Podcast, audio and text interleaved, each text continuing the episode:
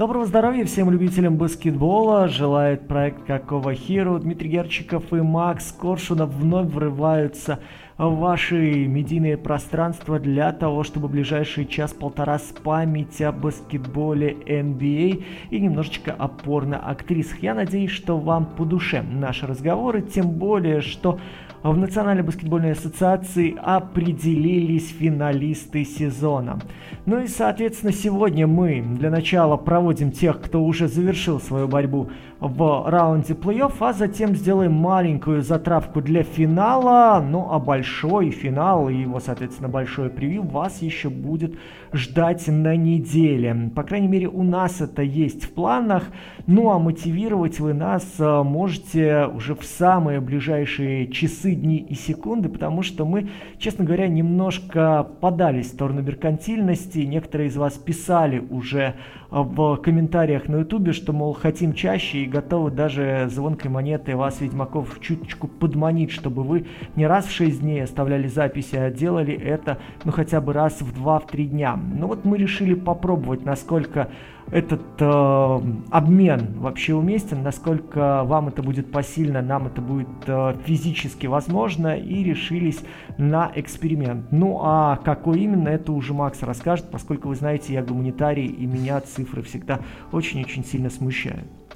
Да, друзья, привет еще раз всем. Я надеюсь, вы рады нас слушать по поводу анонса, который уже затравил Дима.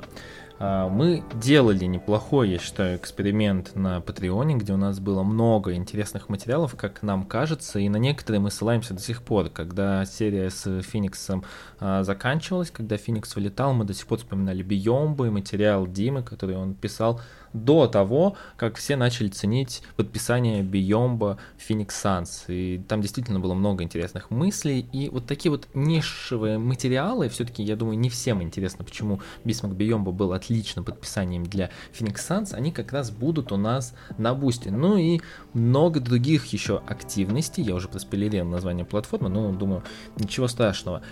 И много каких-то еще других активностей. Сейчас будет драфт, межсезонье. Не только, к счастью, К счастью, мы смотрим один баскетбол, Дима смотрит много порно, возможно, больше, чем баскетбол, поэтому, возможно, там будет не только про эн би эй что-то, точнее, невозможно, а совершенно точно там будет контент не только про эн би эй, но по ссылке, которая будет ниже, вы сможете более детально ознакомиться с, с тем, с чего мы начнем, но также обещаем клятвенно, что будем пополнять на другие ниши и, возможно, охватим что-нибудь интересное, возможно, вы нам подкин, подкинете какие-нибудь интересные тематики, которые мы сможем охватить, и, конечно же, мы их попробуем как-то реализовать. Ну, хорошо, что Макс в этот момент не закричал «руки на стол», когда рассказывал о порнопристрастиях и прочих там интересностях. Я думаю, что к этому рано или поздно мы с вами придем, потому как, слушайте, порноиндустрия — это своего рода эн би эй. Там есть звезды, там есть свои лидеры, там есть драмы. Ролевые игроки. Там...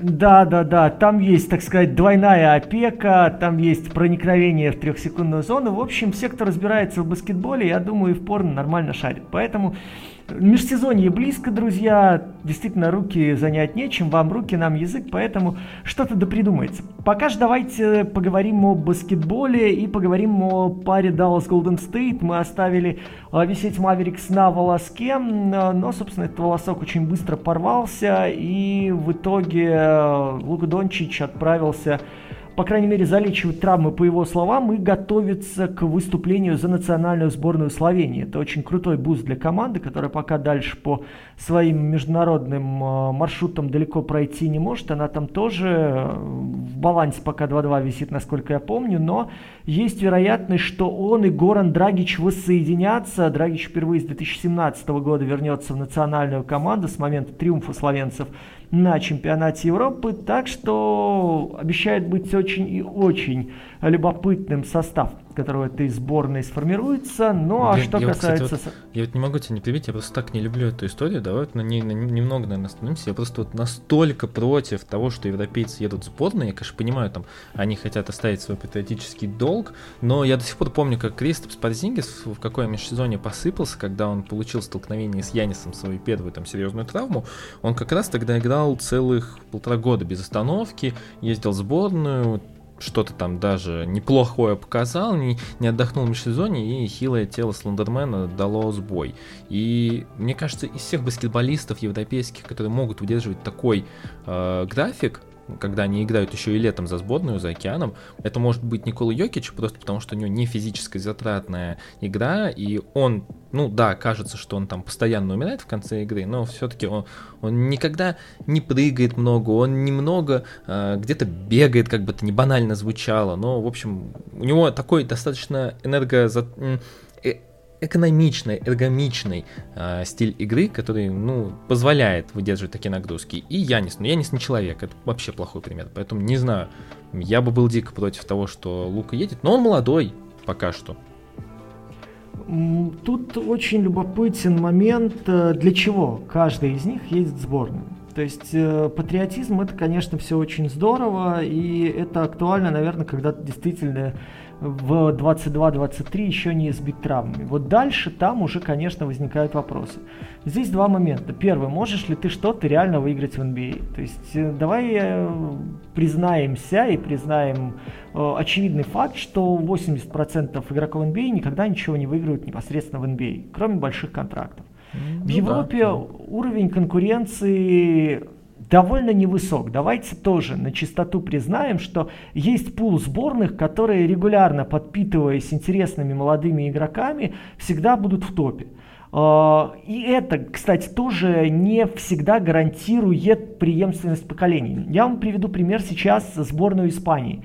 Прикиньте, вот испанцы, которые в Европе доминируют, которые всегда были э, законодателями мод, да, мы помним и э, Рейс, и Юли, Горбахоса, в разные времена, разные поколения, там э, удивительные люди, братья Газоли, которые появлялись, Рики Рубио, Руди Фернандес, в общем, э, люди, которые бились со сборной Америки в финале Олимпиады на равных и надеялись на то, что даже сумеют Dream Team сокрушить. Но сейчас на дворе две тысячи двадцать второй год, и испанцы натурализуют плеймейкера. Они натурализуют Лоренцо Брауна из Уникса. То есть вы понимаете, насколько э, момент истощения происходит самой баскетбольной европейской нации, с учетом того, что по-прежнему Испания — это топ-чемпионат Европы. Испания, на мой субъективный взгляд, на данный момент сильнейший чемпионат Европы. Реал выигрывает Евролигу, Барселона выигрывает финал четырех. Фантастические э, выстроены структуры в каждом клубе, которые постоянно ведут молодых ребят, причем не только из Испании, а вот э, пример, опять же, Серджи Баки, да, очень нагляден, который вроде тоже за сборную Испании готов играть сейчас. Испанцы натурализуют игроков. Это говорит о том, что у вас нет гарантии даже вот при такой академии, при таких посевах, при такой популярности баскетбола, что у вас сойдутся звезды, и вот именно это поколение соберет всех сильнейших и выиграет чемпионат. Соответственно, появляются шансы у французов, да, появляются шансы у тех же словенцев, которые внезапно выиграли в свое время чемпионат, э, когда, да, было классное поколение и двух Драгичей, когда там э, шикарно доигрывали уже люди-ветераны, когда Кокошков блестяще руководил этой командой. Люди едут, понимая, что уровень конкуренции там не такой уже глобальный. И в итоге схлестнутся четыре-пять команд, которые действительно поборются за золото. То есть это шанс оставить какой-то след в истории. Плюс у многих, вот из моего опыта работы с баскетболистами, ну это Восточная и Центральная Европа больше, у людей шанс сыграть на Олимпиаде — это реальная мотивация продолжать карьеру. Потому что вот Олимпиада — это пик. Вот, казалось бы, уехать в эн би эй, разок вступить там на поляну, ты ставишь галочку против одного пункта в карьере. Второй момент — это попасть на Олимпиаду. И вот э, многие едут для этого. Многие понимают, что там на Олимпиаде, когда и сборная США в топе, ловить нечего. Когда там э, условно сборная Аргентины была в прайме, тоже было там тяжело тягаться. Но в остальном ты понимаешь, что все равно мы делаем, мы вернемся к Европе, да, там плюс-минус сборная Канады сенсационная может где-то появиться, но все равно европейские коллективы все равно зайдут в медали, шанс забрать очень велик, о, эти призы. Ну и вот, соответственно, это действительно мотивация для тебя закончить карьеру или оставить шаг, оставить след какой-то в своей, в своей карьере, международной карьере, через Олимпиаду, через э, чемпионаты мира, через награды там. Вот, пожалуйста. Почему нет? Особенно, когда позволяет здоровье. Ну, не знаю, если честно, мне тяжело понять всегда мотивацию, тем более топ-игроков европейских, которые едут в Европу, когда можно потратить межсезонье. Все помнят, как Мозгов потратил одно межсезонье, не поехав играть за сборную, и действительно сильно правя сыграл в следующем сезоне. Я не помню, честно говоря, какой это был год, но это был его сильнейший сезон. Честно, вот не вспомню, какой это был сезон сходу, и мне кажется, вот всегда нужно немного отдавать это предпочтение. Другое дело, мы все знаем, что если Лука Дончич не будет играть в баскетбол, он будет есть пончики, и, наверное, это тоже не самая хорошая история, поэтому пусть лучше побегает там за Словению. Давай к Далласу, наверное, тогда уже вернемся. Начали с него, уехали в Европу. Ничего не понимаю в европейском баскетболе до сих пор по-прежнему, поэтому Дима хорошо, что меня немного просвещает в этом. А вот я, например, узнал, что Лоренцо Браун, который когда-то бегал в G-лиге, был лучшим игроком у Торонто, кажется, а сейчас получает испанское гражданство. Я вам еще потом расскажу как-нибудь в межсезонье, сколько народу вообще ест пончики, ест всякую... Э, всякое говнище, уж простите, по-другому не скажешь, после тренировок. Э, за многими, кстати, игроками в эн би эй зачастую закрепляются, я не могу сказать, что фитнес-тренеры, но э, я знаю наверняка, поскольку общался с людьми, работавшими в Национальной баскетбольной ассоциации, некоторые команды, они даже не нанимали нутрициологов, они нанимали поваров, чтобы те готовили э, непосредственно, ну как, на клубной базе, да, вот так скажем, чтобы игроки, склонные жрать в Макдональдсе и жрать фастфуд, прямо под надзором поваров ели то, что надо. Повара брались на выезд, они в гостиницах готовили. Они старались плюс-минус находиться так или иначе в зоне досягаемости баскетболистов. Мол, если тому захочется сажать какую-нибудь гадость, всегда под рукой там у партнера, у соседа по номеру, на ресепшене будет какая-нибудь правильная булочка из, я не знаю, ну для фитоняш, знаете, какая-то ерунда есть. Чтобы эти люди не набирали лишний вес, не жрали всякой ерунды и не занимались по индивидуальной программе, потому что вот есть такой стереотип, да, что каждая там команда эн би эй кому-то разрабатывает индивидуальные планы. Очень часто говорят, что многим игрокам, я не говорю, что всем, но семьдесят процентов игроков вполне себя держат в годном боевом тонусе в плане, ну, соотношения мышечной массы, жиров и так далее, когда просто перестают есть говно. Но и учитывая то, что у многих культура роста в плане становления как человека и как баскетболиста была довольно специфической, это довольно большая проблема. Потому что я вот приведу пример. Как-то в Минск, когда я работал в Минских Цмоках, приехал чувак по имени Атер Маджок. Он в свое время был в Лейкерс и даже пытался, по-моему, попасть в пятнадцать. И занимался с Филом Джексоном. Вот этот чувак... Он ел все, ребят, вот серьезно, ему что чипсы, что подорожник, вот он просто должен был есть постоянно. И не из-за того, что у него с обменом веществ есть какие-то проблемы, но потому что человек вот в такой э, атмосфере, в такой ситуации, в таких сообществах рос, что ему постоянно хотелось есть, и он вот э, был лишен многого в детстве. Вот эти батончики сладкие, все, это все шло в расход. И ты понимаешь, что в принципе... восемьдесят процентов людей, так или иначе соприкасающихся с эн би эй, вот этот соблазн и этот грех на душу берут. Ну и как результат, вот очень часто история Зайона Уильямсона, которая сейчас просто распиарена, она плюс-минус в эн би эй проявляется у многих. И вот здесь тогда идут уже и тренеры по физо, и люди, которые работают с питанием, как нутрициологи, и повары. И были истории о том, что запирали людей на время выезда, вообще не выпускали никуда... в город для того, чтобы они следили за собой, для того, чтобы лишний вес не бил по телу.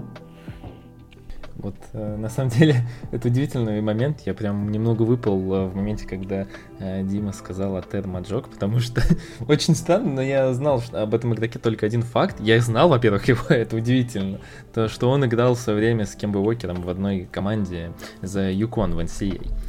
Не знал я то, что я еще когда-то услышу то имя и фамилия, и тем более от Димы, либо от кого-либо другого. Ну вот. А теперь, кстати, вот, проанализируйте все, что сказал Дима, и представьте, насколько Зайон Уильямсон мразь, если он действительно вот столько жрет. Но... Я тебе скажу, вот чтобы вишенку на торте, чтобы тебя поразить, а Атер Маджок еще умудрился сыграть за сборную Ливана в баскетбол. О боже, а он, помню, я думал, он суданец, вот из этого племени Динка, но... Ну вот, вот его судьба забросила аж туда, насколько я помню, по крайней мере у него планировалось туда э, появление, и вот э, где-то вот недавно он должен был участвовать в составе сборной Ливана на каком-то чемпионате. О боже, вот. Да. пути. Ну, про Атера Маджока у меня есть еще более трэшовые истории, однако мы их оставим для тех, кто бросит копеечку нам на вот эту штуку, ну, короче, в свинью копилку. Потому что, ребята, эта история уже действительно, она на грани порно. Ну, а теперь о Даллас Маверикс. На порно можно перейти к Даллас Маверикс, да. На самом деле про Даллас мы очень много сказали в нашем предыдущем подкасте, и мы как бы их там уже, ну, возводили надгробие, но пора бы все-таки какую-то панихиду прочитать по Далласу. Не считайте, что слишком что-то грустное, Даллас молодцы, никто не ожидал, что Даллас окажется на такой поздней стадии в начале сезона, никто не ожидал, что Джейсон Кит представляет из себя тренера уровня эн бэ а, а он смог их вывести в финал конференции, где благополучно умер. Сейчас мы сначала похвалим, потом их снова поругаем. И Далласу респект за сезон, правда, они молодцы. То, что показал Лука Дончич, коэффициент usage, который он показал во время плей-офф, безусловно, лидер. Он и останется лидером до конца плей-офф, если никто не будет сорок восемь минут бегать в финале с мячом только один. Такого не произойдет, как вы понимаете. И при таких нагрузках мы увидели, что Лука даже не всегда умирает к концу игры. Ну, действительно, есть позитивные сподвижки. Но я, наверное, больше к негативу сейчас уйду, потому что, мне кажется, Даллас все-таки очень сильно споткнулся о потолок. У меня вот есть такое мнение, возможно, ты сейчас его опровергнешь, либо что-то добавишь к нему. Что Даллас, безусловно, молодцы. Даллас респект за то, что они оказались тут, но... А, у меня есть вопросы к Джейсону Киду и к самому Далласу. Первый, то, что все-таки они попались на команды, которые, ну, идеально им подходили. Юта идеально им подходила, просто потрясающе, они знали, как против них играть еще даже год назад. А, тут, в принципе, никакой сенсации не случилось. Если Юта не может даже без Митчелла обыграть... Ой, без Дончича обыграть Даллас, ну, о чем здесь говорить. И Феникс, который откровенно, ну, провалил серию, ужасно себя проявил. В серии с Golden State мы все-таки увидели, что Golden State и Керр очень круто адаптировался, включая часто зону. Сам Лука сказал то, что никогда против него не играли так часто зону. Где-то они руинили пик-н-роллы Далласа. В общем, идеально адаптировались к сопернику. Даллас и Джейсон Кит все-таки сделать этого не смогли и не смогли ничего предложить. Мы сейчас опять идем в дискуссию о том, что бы они могли предложить, но вот давай как-нибудь кратенько здесь попробуем пройти, прав я или нет, согласен ты со мной или нет. Я скажу так. Джейсон Кит и Лука Дончич бегают э, от микрофона к микрофону и говорят: смотрите, мы играли против крутейшей команды эн би эй, они не держали нас лично, они выставили зону, никто против э, нас только зоны не играет, мы считаем это знаком уважения. Ребят, вам не кажется, что эта история похожа на то, что вы рассказываете, что вы, сидя у экрана, переспали восемьдесят два раза э, с Ланой Роудс, но она при этом не особо знает о том, что это произошло. То есть с вашей стороны как бы что-то было, а она не особо в курсе. Я о том, что если против вас ставят зону и она работает, это говорит о том, что вы не очень хорошо умеете разбивать защиту такого формата. И если соперник, переключившись с лички на зону, и в одной из серий, еще в середине серии, когда Дончича гоняли Box and One, был очень показательный момент того, что у Golden State целенаправленная идея держать прямоугольник внутри краски от врываний, от проходов одного конкретного человека, и дальше предлагается как раз-таки Дончичу заигрывать людей для того, чтобы они разбивали зону. Мы знаем, что у Далласа, окей, играют маленькие люди, соответственно, понятно, что в таком формате они должны представлять собой угрозу с периметра. При этом мы не видим, что на слабой стороне есть движение у Маверикс, мы не видим, что нет нормального, ну как сказать, провокации, да, даже вот на сменах, на скрининге, вот, которые происходят, чтобы Warriors при этом паниковали, чтобы Warriors при этом испытывали какой-то дискомфорт, чтобы переставали считать игроков, чтобы Warriors паниковали из-за того, что какой-то из типа бьющих начинает менять сторону и гойсает на противоположный кла- фланг в угол. То есть понятно, что зона из углов самая уязвимая, да, там позиции под сорок пять, которые вы раскрываете, так или иначе должны э, сопернику выходить боком, когда вы их начинаете оттуда колоть. Даллас использует чуть ли не три с половиной маленьких игрока и не может с этой зоной справиться. Потому что вы все сами прекрасно знаете, если у вас есть ритмичные шутеры, которые два-три раза попадают против зоны, никто дальше ее ставить не будет и не будет ее держать. Потому что вы чувствуете у соперника ритм, и у соперника двигается мяч. И вот здесь мы приходим к самой большой проблеме Мэвса, которой мы с тобой косвенно упоминали. Если у тебя нет движения мяча, ты должен работать с мячом, ты должен мяч двигать, расставляя игроков так, чтобы соперник смещением либо не успевал за ним, либо путался в своих показаниях, да, наводился друг на друга, не успевали скомандовать. Вот Дреймонд остался наверху в каком-то из форматов зоны. Соответственно, вы используете более мобильного игрока, чтобы атаковать с него, уходить, провоцировать какую-то стяжку, и вот потом, отдавая лишнему, отдавая свободному, этого лишнего разыгрывать. Этого не произошло на протяжении всей второй половины серии.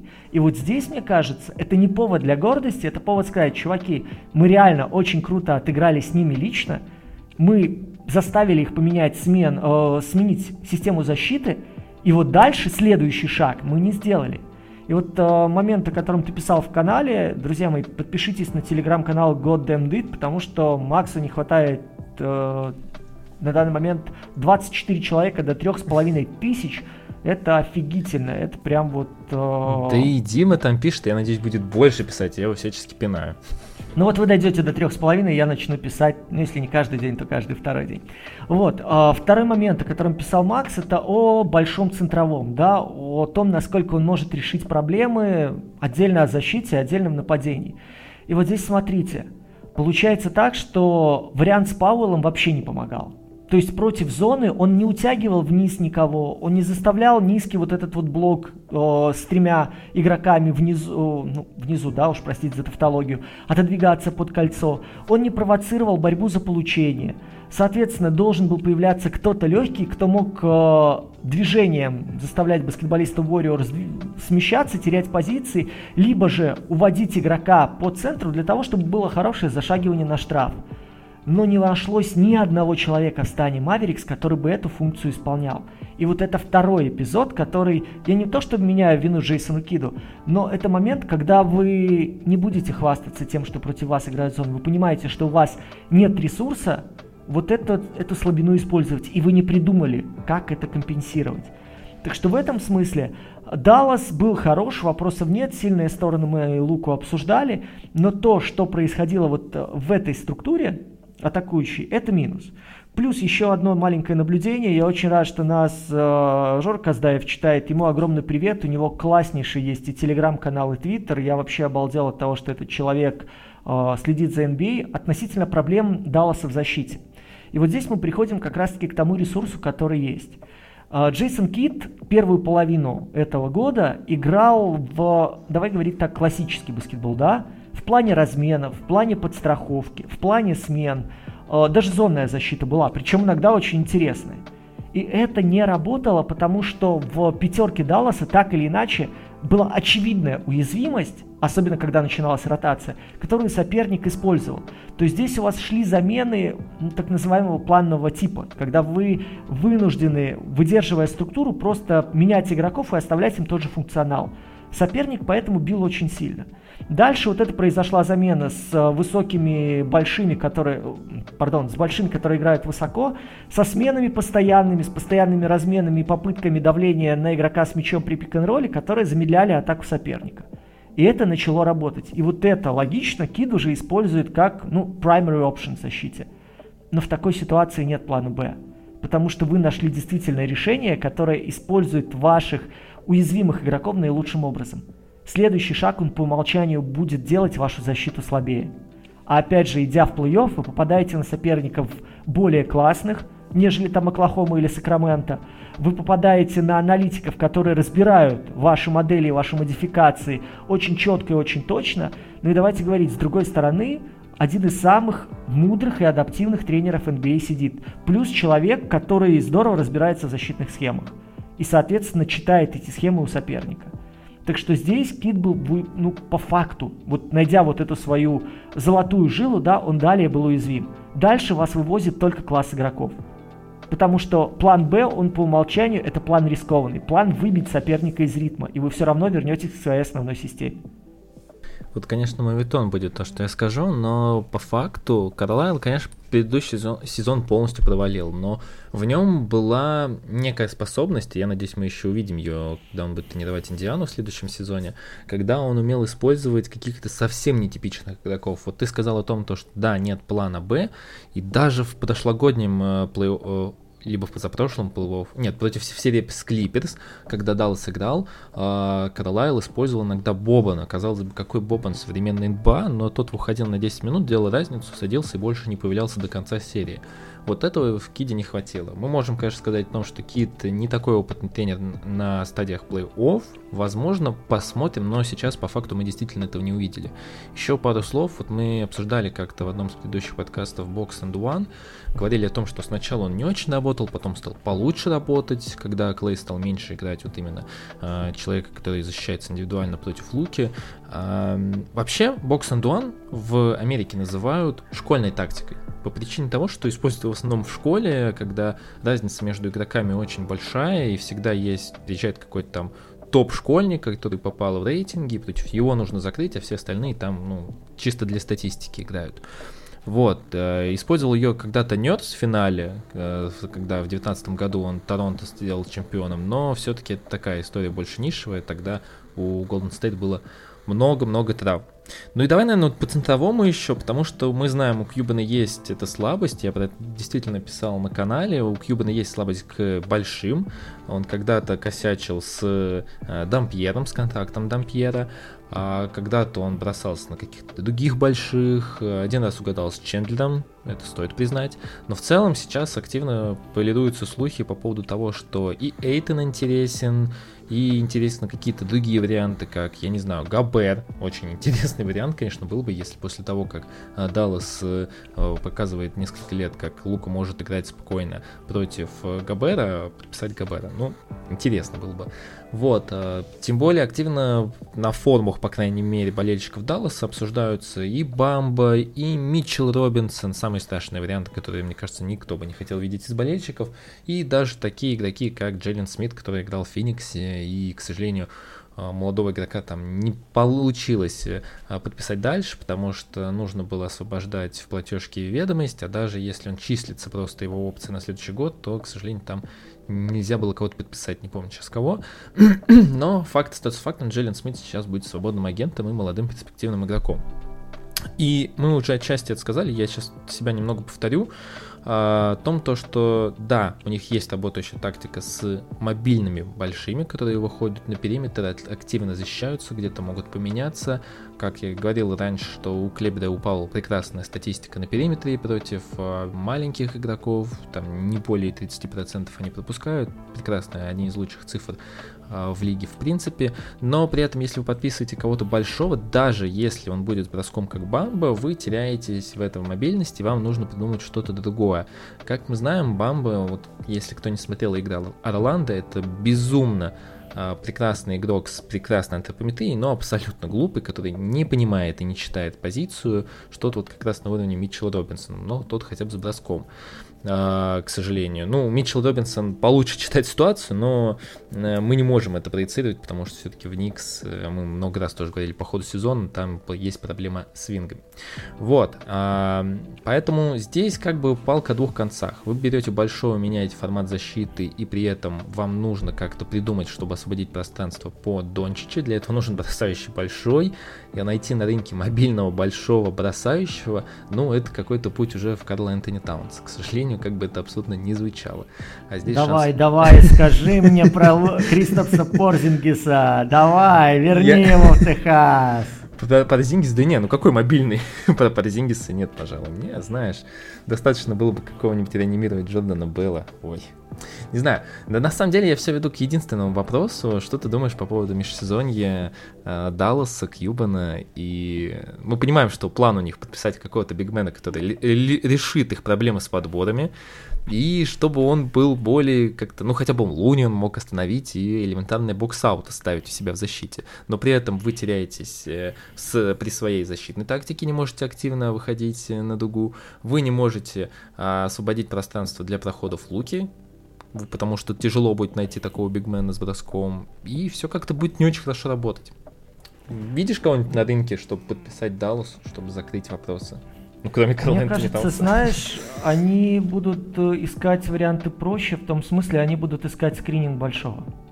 Они будут искать мобильного скрининга, потому что мобильность позволит сохранить систему при работе в защите и позволит более-менее отрабатывать против двойки, против э, условного человека, который против роллмена, да, который будет опускаться под передачу.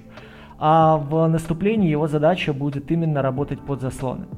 Исключительно обозначать присутствие наверху, открывать пространство и дальше уже за счет быстроты ног просто как-то там хотя бы уводить игрока, соперников, для того, чтобы обозначать двойку, длинную двойку. Ну, в пик-н-поп я не верю. На самом деле, знаешь, вот я ты, понимаю, сейчас идиот... ты сейчас про Лавиненца говоришь. Не-не-не, вот самый идиотский вариант со всеми нюансами, но это был бы Сабонис. Mm-hmm. Вот из, из того, что я вижу, потому что в формате смен, в формате движения наверху, ему было бы максимально просто принимать свое решение.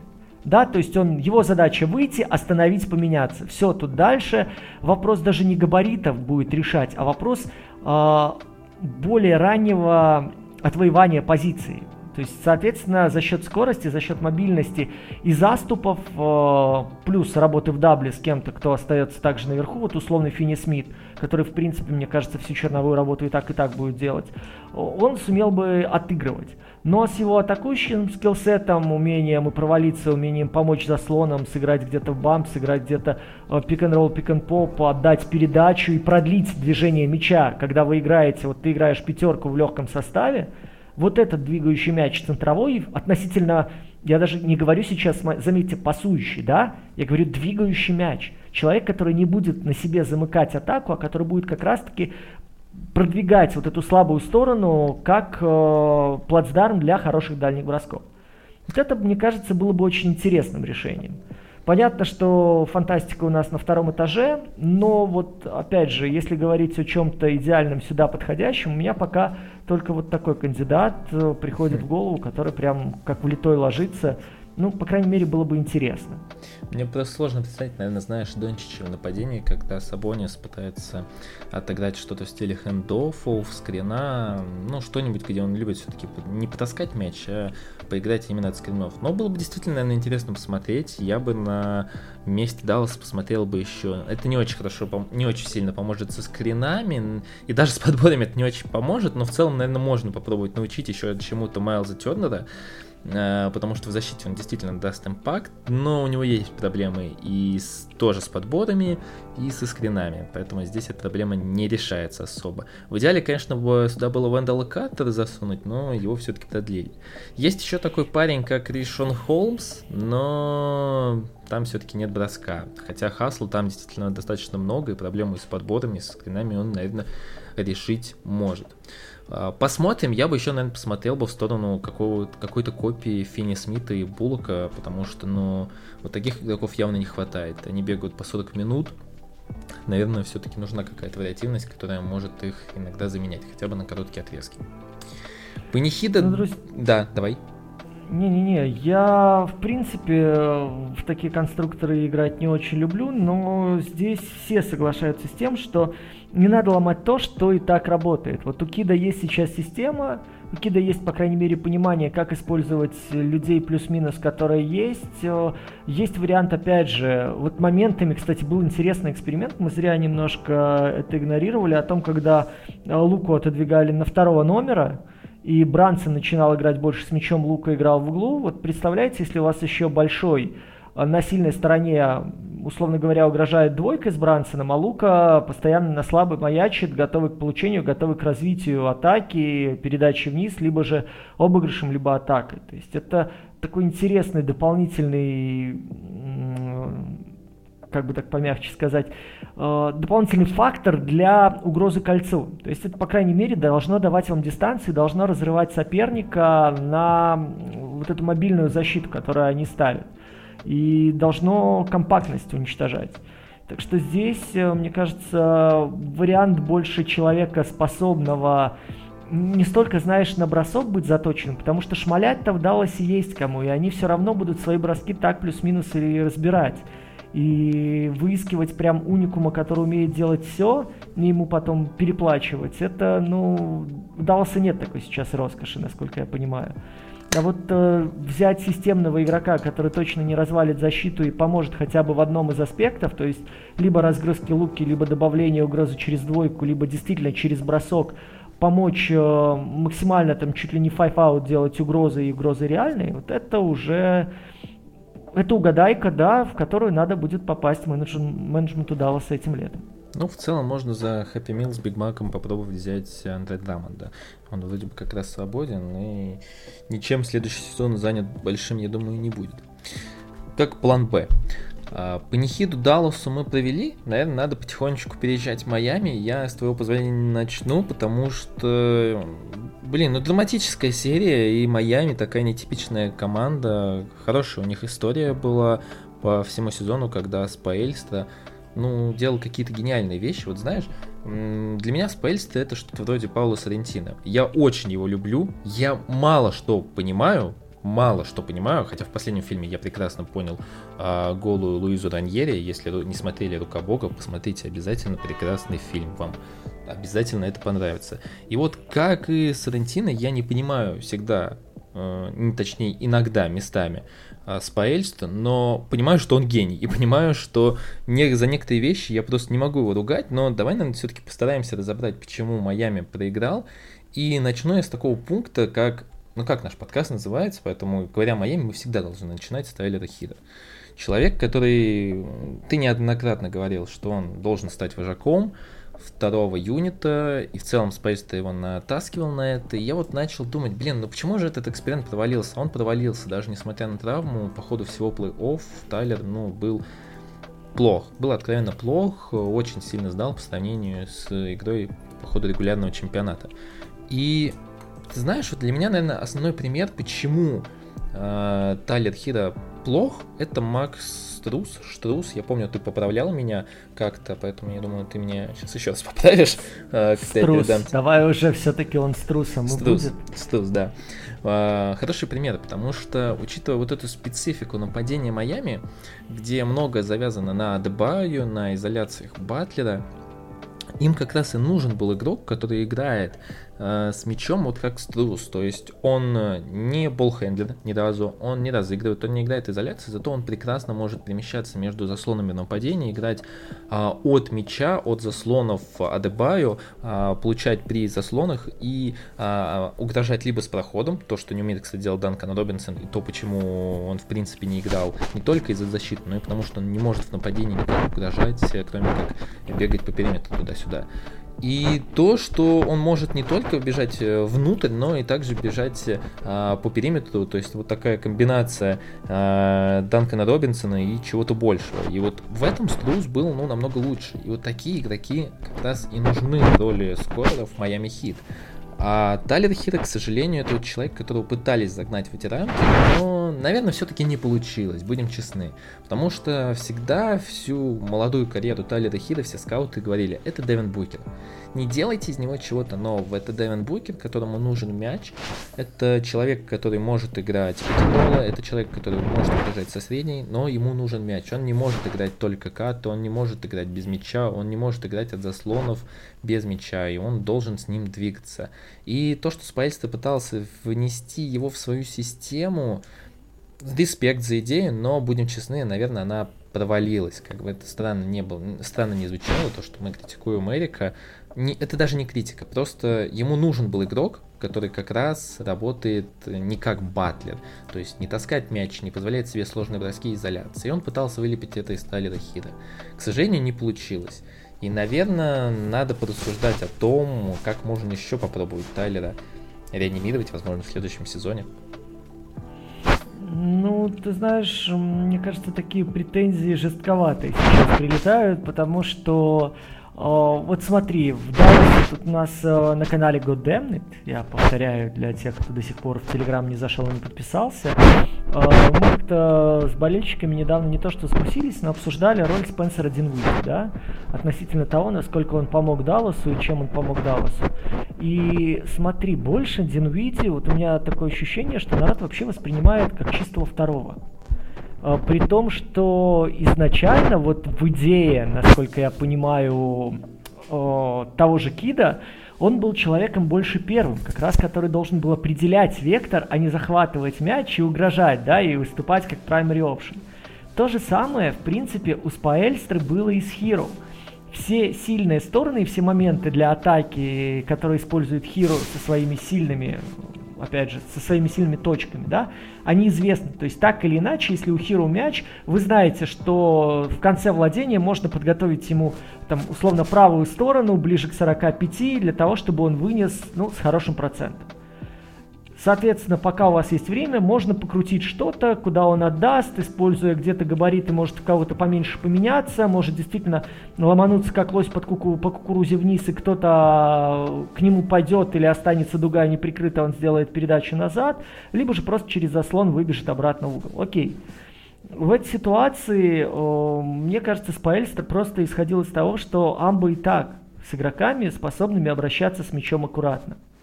Потому что с Лоури, но мне кажется, он довольно быстро осознал, что оно так не работает, как, как хотелось бы в плей-офф. И мы не знаем состояние здоровья, какие там было, что у одного, что у второго, что у третьего. Он понимал, что второго плеймейкера нет. Ну блин, ну ребят, ну Гейб Винсент, ну камон. Ну, ну о чем? Ну, особенно, когда э, его умудряется человек чуть-чуть более габаритный начинать вытеснять за счет своего тела в неудобную сторону. Столько лишних движений, столько лишних шагов, столько времени лишнего, которое убивается на то, чтобы его выпустить из-под давления, чтобы его просто куда-то вот на простор выпустить, чтобы он оценил положение и хоть что-то, какой-то сет заказал или избавился от мяча с умом. Ну и все, и дальше у вас заканчивается все Джимми Батлером. Ну, вот, вот это парадокс, который получается вроде как из большого набора задних, да, из набора один три. По сути, мяч умеет таскать только Батлер. И имея такого человека, как Адебайо, который капец как зависим от мяча, имея то, что у вас постоянно на слабой стороне идет движение, потому что у вас заточены многие вещи на заслоны, на выходы из-под заслонов, на получение в нужных точках, вам нужен человек-доставщик, вам нужен человек-почтальон, который будет туда эти мячи направляемо досылать. А получается так, что... Ну, ты про здорового Кайла Лаури говоришь сейчас. Что-что? Ты сейчас про здорового Кайла Лаури, у которого задница чуть-чуть меньше, чем э, в этом году. Чем грудь Лизы Энн э, со всем силиконом, который в ней есть. Это ну, да. да. Вот момент такой, что ты исходишь, опять же, я всегда, когда рассуждаю о решениях тренеров, я не то что ставлю на себе, себя на его место, а пытаюсь понять, какие инструменты есть для улучшения ситуации. В данном раскладе у Спаэльстры не было вообще ничего. Для меня три-четыре это, ну, это капец, это гениально просто то, что он сделал. Гениально то, что сделал Батлер, вопросов нет, но гениально, как эта команда вывезла до седьмого матча, до последней минуты вот этих качелей. Да. Это реально, это, это величие, ребят. Ну, это вот после этого все разговоры о том, кто там у нас лучший тренер этого года, лучший это... тренер на ближайшие полдесятка лет. Вот вспоминайте эту серию, вспоминайте тот арсенал людей, которые есть, и то, как он им оперировал. У человека вылетали, по- по-моему, все, кто только мог на протяжении этого плей-офф. Там то яйца болят, то еще что-то, то ногу не могу поднять, то заслон не могу поставить. При этом мы видели, что борьба была реальной, при этом мы видели, что Джимми со своим распухшим коленом все равно получал пространство, все равно получал возможности для хороших атак. Не только сам создавал, но и получал эти возможности. Ну, блин, это очень круто. Для меня, вот вы помните, я перед началом серии говорил, что Бостон фаворит, но они сами себе могут создавать проблемы. Если будут э, какие-то длинные здесь э, игры, да, то есть серия продлится там до шести до семи игр, это будет исключительно проблема Бостона, который не смог э, реализовать свой потенциал.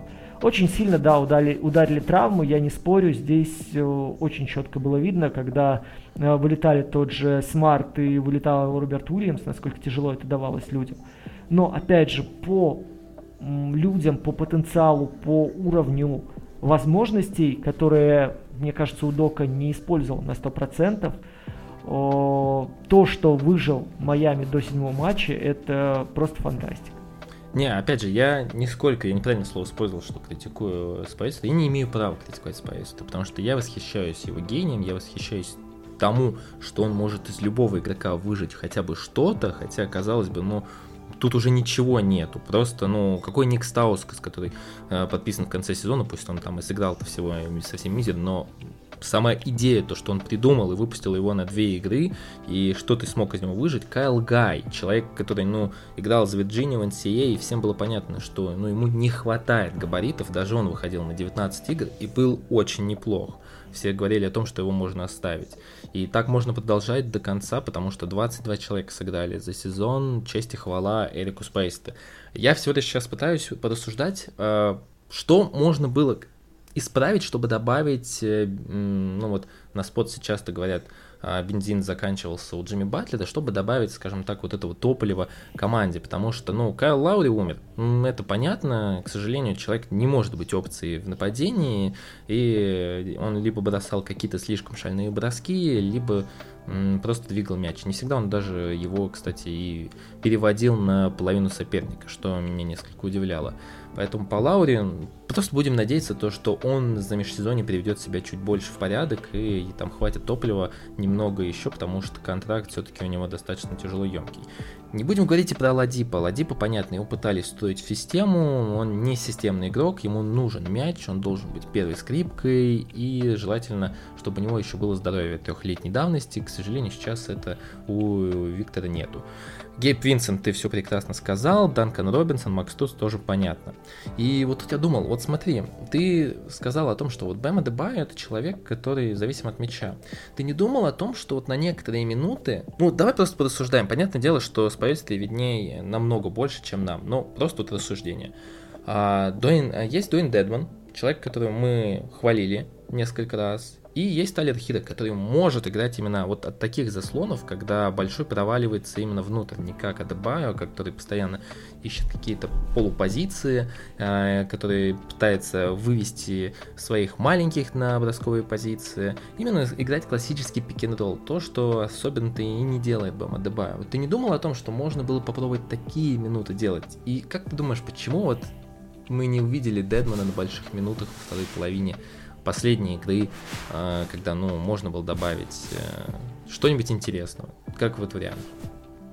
Я об этом думал, когда э, все чаще и чаще играли маленькие у Бостона. И, в принципе, для меня э, вот эта ситуация, знаешь, когда выходила Ладипа, и у меня была идея, а не будет ли так Golden State постоянно играть, э, выискивая варианты для трех, выискивая варианты дернуть немножко пошире Бостон, выискивая варианты увести из краски и туда показать либо продвижение, либо э, обозначить, скажем так, атаку через заслон вниз.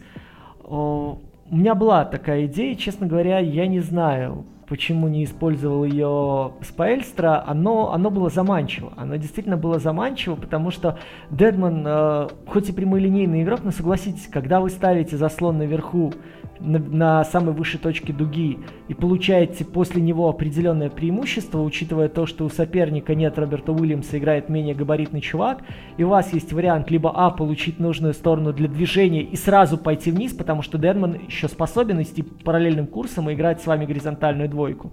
Либо же на размене получать преимущество и засовывать ему просто тупо мяч вниз. Дальше будет либо сдваивание, да, он, он неповоротливый, я согласен, он не отдает на слабую сторону, но внутрь-наружу просто обратный сброс для того, чтобы за, вот, маленький воспользовался этим разрядившимся пространством. Вполне, может быть, могло и сработать, но я, к сожалению, не могу задать Споэльстре вопросы, а хотелось бы, потому что целый ряд моментов, которые вот по этой серии. То же самое, ты знаешь, вот мне казалось, Юртсевен мог появиться да, на да, да. ряде минут, просто потому что ты, если видишь, что Уильямс не в оптимальной форме, и ты видишь, что он себя не, ну, неуютно чувствует, да, дискомфортно, он там отыграл, ну, двадцать минут не было, да, в последнем матче, ну, надо протокол поднимать, но по ощущениям не было. допускаешь просто вот одну-две атаки засунуть мяч вниз, одну-две атаки спровоцировать силовой какой-то контакт, фол, показать, что у тебя есть вот этот человек, который хоть чуточку, но внизу получает преимущество. Это, это снимает давление с других игроков без мяча, это заставляет работать страховку, это заставляет, возможно, со слабой стороны выходить на помощь, ну это в зависимости от того, да, как, как тренер дает установку страховать. Но э, тот же Юртсевен, имея преимущество в антропометрии, обратную ту же передачу, просто вот это, знаешь, когда пару раз, как дятел, ты долбишь передачами внутрь-наружу, для того, чтобы погонять защиту, для того, чтобы спровоцировать переход неаккуратный игрока, для того, чтобы контакт в неравноценном размене где-то получить и спровоцировать фол. Он мог сработать, тем более эти отрезки, они дают возможность, э, ну, опять же, покачать соперника. Но я пришел к выводу, опять же, вот пересматривая игру уже в записи, мы возвращаемся к моменту движения мяча. Мы возвращаемся к тому, что, смотри, за первую половину у Майами было три результативные передачи. Соответственно, это говорит нам либо о ужаснейшем движении мяча в плане скорости, либо о том, что люди, держащие мяч, его настолько передерживали, что не видели адресата для хорошей передачи. И здесь ни Юртсевен, ни Дэдмон этому не помогают. Они, опять же, возвращаемся к тому, что они зависимы от мяча. Они создают начальную фазу, неважно, ставят заслон наверху, получают внизу, играют за получение, выигрывая борьбу. Они создают начальную фазу для передачи, для продвижения мяча. И если у тебя человек, кроме Батлера, которого отрезает, отрезает габаритно, условно говоря, в размен в Тейтума, да, происходит, или даже если Хорфорд у тебя остается, когда два больших выходят и спокойно рискуют против него играть в поляне, его задача же не выбить Джимми Батлера, да, не вытолкнуть, не помешать броску, замедлить и поломать линию передачи. И с этим Хорфорд справляется. И для меня это, опять же, это главный герой вообще этого плей-офф в составе Бостона. И хоть там Тейтуму все награды в конференции отдайте, я буду топить за то, что Хорфорд должен получать вообще самого ценного игрока Бостона в этом плей-офф. Дед за деда. И... Да, дед за деда, сто процентов. Вот, и опять же, возвращаясь к твоему вопросу, в моем понимании, вот в моей вселенной, как я это для себя разобрал, э, идея передачи. Идея первой передачи, удобной, которая обостряет, а не существует передачи ради передачи. Вот этого человека, пасующего, этого человека, связывающего большого и, условно, маленького или большого и флангового, у Майами так и не нашлось. Немного заканчивая, подводя итоги темы Miami Heat, я бы хотел еще пару вещей сказать. Ну, во-первых, сорок восемь минут отыграл Джимми Батлер, когда, когда такое было. Не конкретно про Джимми Батлера, а сорок восемь минут.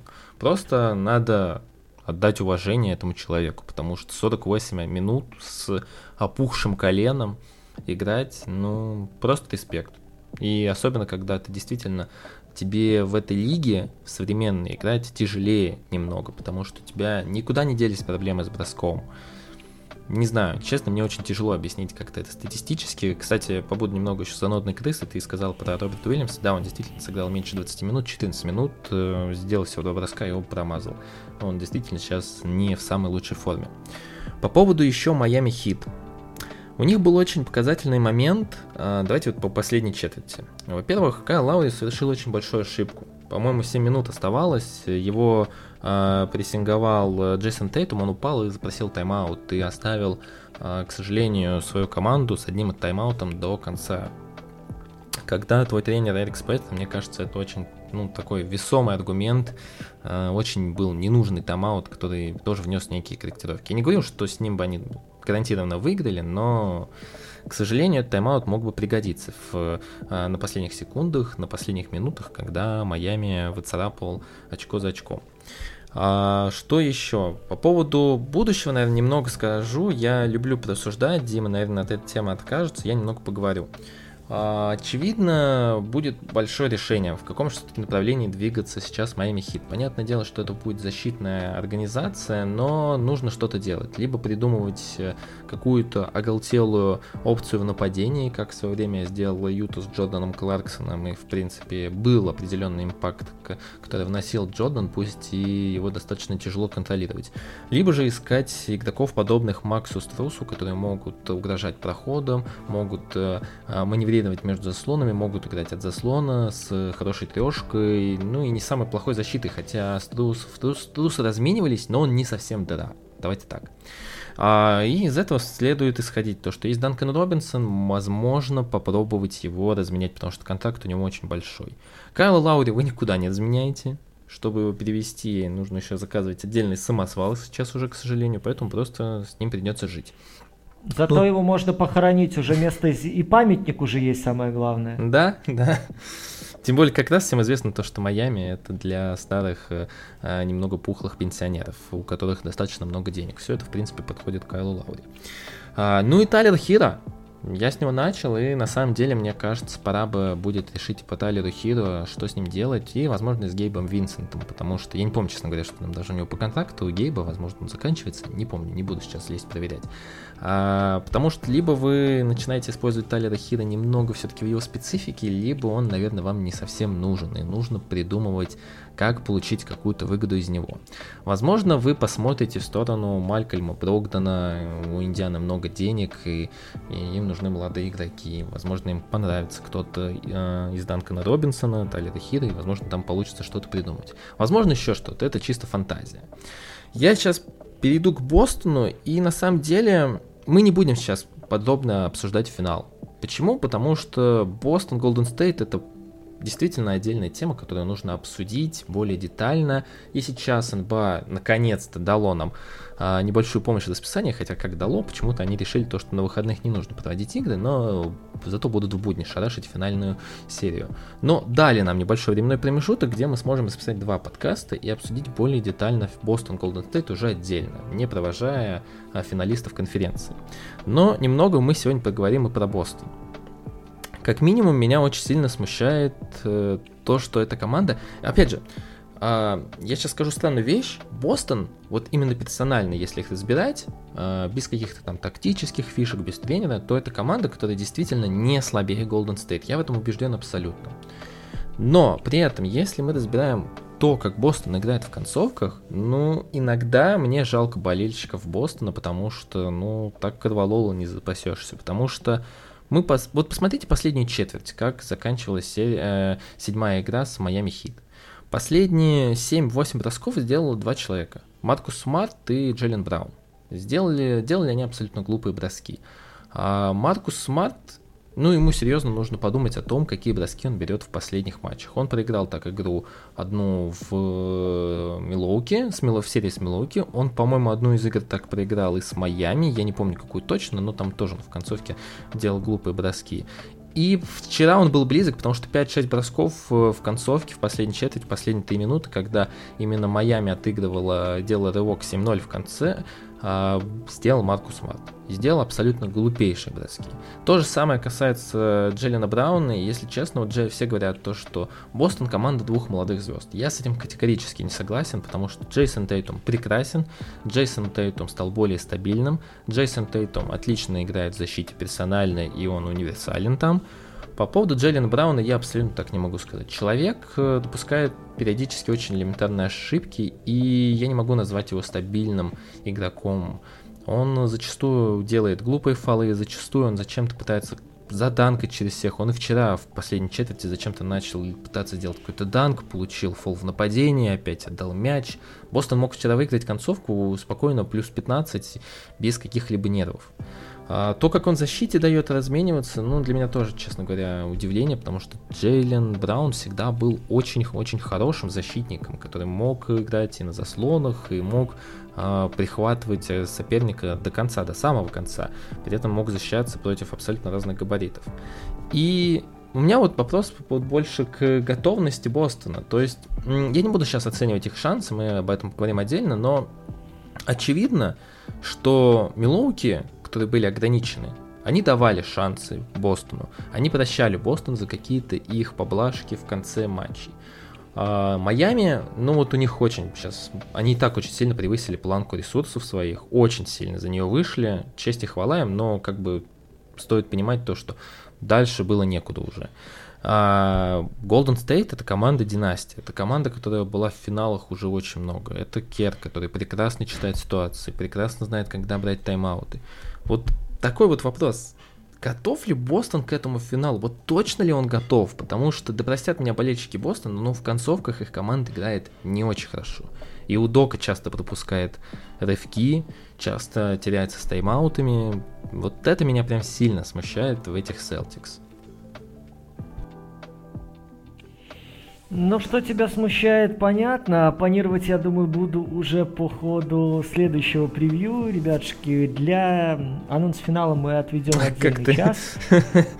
И там уже, уже оторвемся на полную катушку. Я уверен, что сейчас все коллеги этим делом будут заниматься, поэтому мы постараемся придумать что-то такое же, но немножко необычное. Это как, вы знаете, сценарий в порнухе. Вроде все одно и то же, но каждый старается выпендриться по-особенному. Здесь даже, наверное, слово «выебнуться», простите, более уместно. Вот. Так что запасайтесь терпением. Расписание действительно очень странное.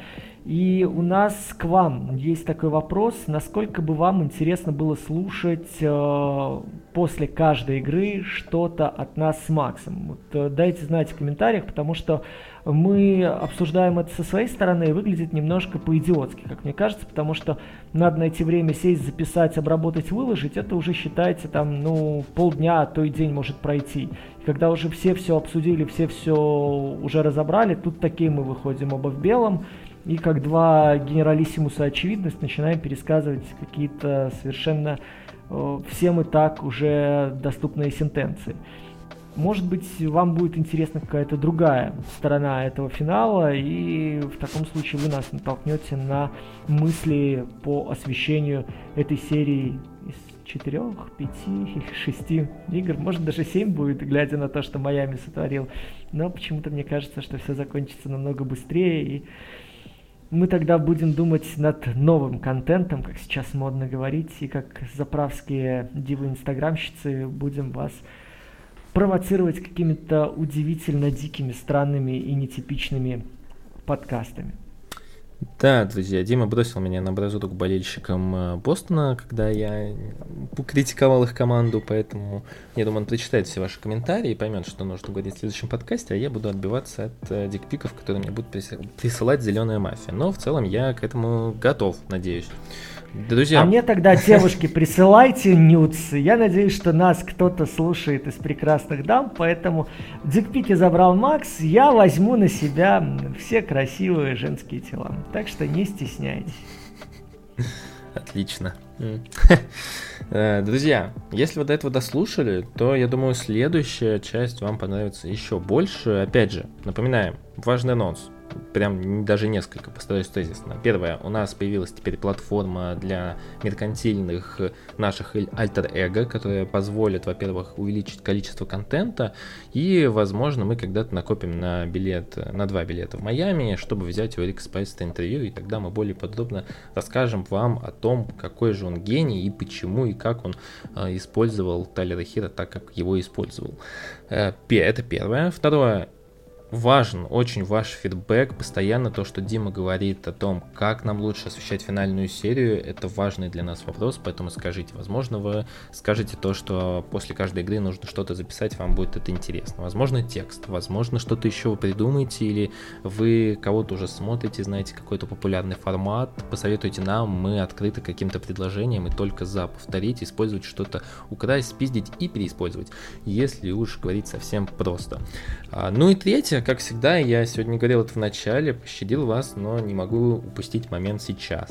Не забывайте подписаться на наш канал в Телеграме, на наш канал в Ютубе и на других платформах, где вы нас слушаете. И даже если вы нас там не слушаете, тоже можете подписаться, нам будет обязательно приятно. И как и любая ваша реакция, даже если негативная, мы постараемся ее переработать, чтобы впредь было только лучше. Надеюсь, вам понравилось, надеюсь, вы продолжите оставаться с нами, ну и не могу, как всегда, не сказать то, что мирного неба вам над головой, побольше хорошего баскетбола, сейчас финальная серия и самое-самое время, самая-самая такая сладость, которую нельзя упускать, ну и помните, что даже после самой темной ночи всегда наступает рассвет.